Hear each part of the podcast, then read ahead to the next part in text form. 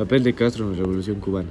Fidel Castro desembarcó en Cuba a finales de 1956. Años más tarde, sus bases en la Sierra Maestra eran lo suficientemente sólidas y sus efectivos lo bastante nutridos como para llevar a cabo con éxito la ocupación de Santiago.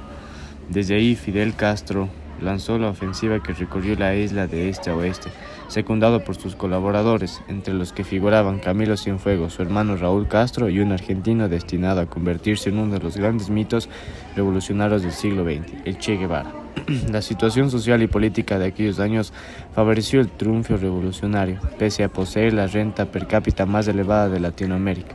La riqueza del país no llegaba a la mayor parte de la población, que padecía altísimas tasas de desempleo y subempleo.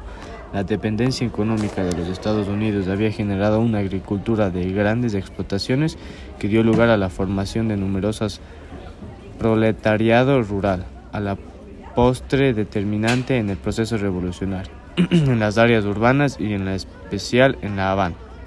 Por otra parte, la corrupción y el servilismo a los intereses del vecino del norte, siempre presentes en la vida pública cubana, había llegado a extremos insospechados bajo la despótica dictadura de Fulgencio Batista, quien logró concitar en, este, en su contra a tantos a los campesinos como a la gran parte de las clases medias y amplios sectores de la intelectualidad y del mundo universitario. Incluso las clases altas liberales y, los Estados Unidos habían eh, llegado en los últimos tiempos a ver malos ojos con un régimen que por inestabilidad y desprestigiado no resultaba una buena garantía ante el ascenso de la izquierda. Sí, al iniciar el apoyo del campesino pobre, eh, había seguido el fin de las reticencias del Partido Comunista que abrió a Castro la posibilidad de encontrar apoyo en las ciudades. La dictadura, minada por la corrupción, fue ineficaz para hacer frente al movimiento popular. En 1959, el comandante revolucionario Camilo Cienfuegos entró triunfante en La Habana. Un día después, Fulgencio Batista firmase una dimisión y abandonase el país. La entrada del ejército guerrillero producía, eh, mientras las fuerzas rebeldes acababan definitivamente en los últimos focos de la resistencia. Al mismo tiempo, una columna